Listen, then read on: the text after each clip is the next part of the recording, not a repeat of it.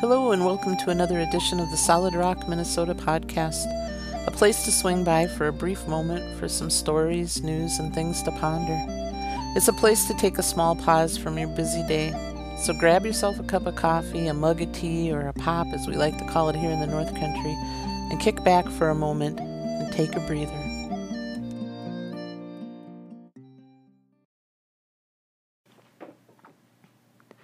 Today is election day here in the United States. We're voting to re-elect the current president or vote a new one in. This is a day that sparks so much emotion for me every time it comes around. And this year is no different for me, except the possibility that I'm watching history being made in a new way. Voter registration is up a lot this time around. In Illinois alone, it's reported that voter registration is up 400%. Is it just that more people are out telling people to go vote and assisting them to register? I'm not sure. I tend to believe more people across the country are seeing a new urgency and are being called to vote this year. Maybe in past years there wasn't such a feeling of this urgency, but it's definitely there now. The news is filled with rallies, speeches, town hall discussions, and commercials stating why we need to vote for a certain candidate. This candidate will lower my taxes, but the other one says they will too, according to the commercial. This one can't be trusted, but neither can the other one, according to the commercial. And on and on it goes until my head's spinning out of control. It's no wonder that most of us can't think or talk about anything else these days. Over the past several months, as the candidates ramped up their campaigns, one thing is for certain I needed to do some homework as to who I wanted to vote for. There are many openings besides just the one for President of the United States. This year, as a result of COVID and the thought that we were going to be having many more people voting, we decided to vote absentee ballot style. We vote in a tiny little old schoolhouse that just a few years ago got propane heat instead of stoking the wood stove.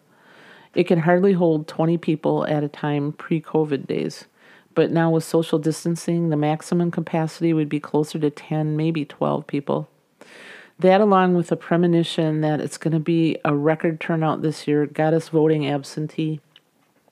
We just didn't want to have to wait in a line outside that angled its way out to the highway. Not in November, and we already have snow on the ground here, so I'm pretty sure it's going to be cold and still snowy in November. A few Sundays ago, the love of my life and me, we pulled up to the kitchen table with a mug of our favorite hot drink, our laptops, and our ballots in hand. We had all the time in the world that morning to figure out who we were going to vote for. We were able to look each candidate up online and get a feel for what they really stood for. We did this from presidential candidates all the way down to members of the school board. While we both had an idea of who we were going to vote for on our ballots, it was nice to reaffirm that each candidate what they stood for. When it was all said and done, we filled out our ballots, put them in the designated envelopes, and took them to the mailbox in town. And we were even able to track them to make sure that they'll get counted. Just as when I would pull the voting arm in person, the emotions began to flow through me as we mailed our absentee ballots. Every time I cast my vote for how I would like my country to be run, I get all teary eyed and full of goosebumps. I'm reminded of my two grandmas who didn't have the opportunity to vote in their early years because it was illegal for women. They weren't allowed. But then they got the right to vote when the 19th Amendment was passed. And that wasn't really that long ago when you think of things in the greater scheme of time. My one grandma always told us grandkids that we must vote, and if we didn't, we would have to keep our mouths shut and not complain how the government was run. My grandmas both were wise women. I vote because I want to honor them in doing so. And I think of my family members, the ones who fought in the military to keep our country free and working for all of us because we have the right and the duty to vote. They all came home from the wars, but some are still fighting inner wars from their tours of duty. I vote for them. I vote in honor of them. And lastly, I have grandkids that count on me and their parents to vote to keep this country working for all its citizens, regardless of our views and walks in life. So, yeah, voting makes me emotional. It's just that important. If you haven't already, please go out and vote for a better country and a better world. Tell them Sue sent you.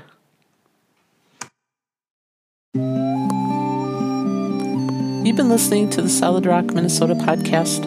We're happy and honored you've taken the time from your busy day to give us a listen. If you've enjoyed spending this time together, please feel free to tell your family and friends to stop by and give us a listen. Feel free to also leave us a message here and subscribe to the Solid Rock Minnesota podcast. You can also visit us at www.solidrockminnesota.com. Until next time, may you be surrounded by life, love, laughter, and those who truly know you. Take care and many blessings.